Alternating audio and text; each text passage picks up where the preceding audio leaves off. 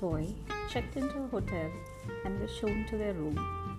The receptionist noted the quiet manner of the guests and the pale appearance of the boy.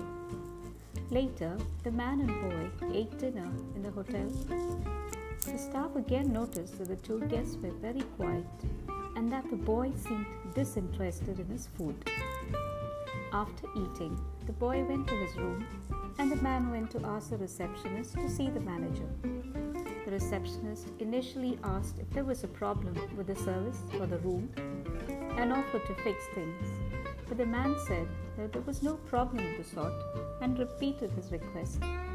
When the manager appeared, he took him aside and explained that he was spending the night in a hotel with his 14 year old son, who was seriously ill, probably terminally so. The boy was very soon to undergo therapy, which would cause him to lose his head.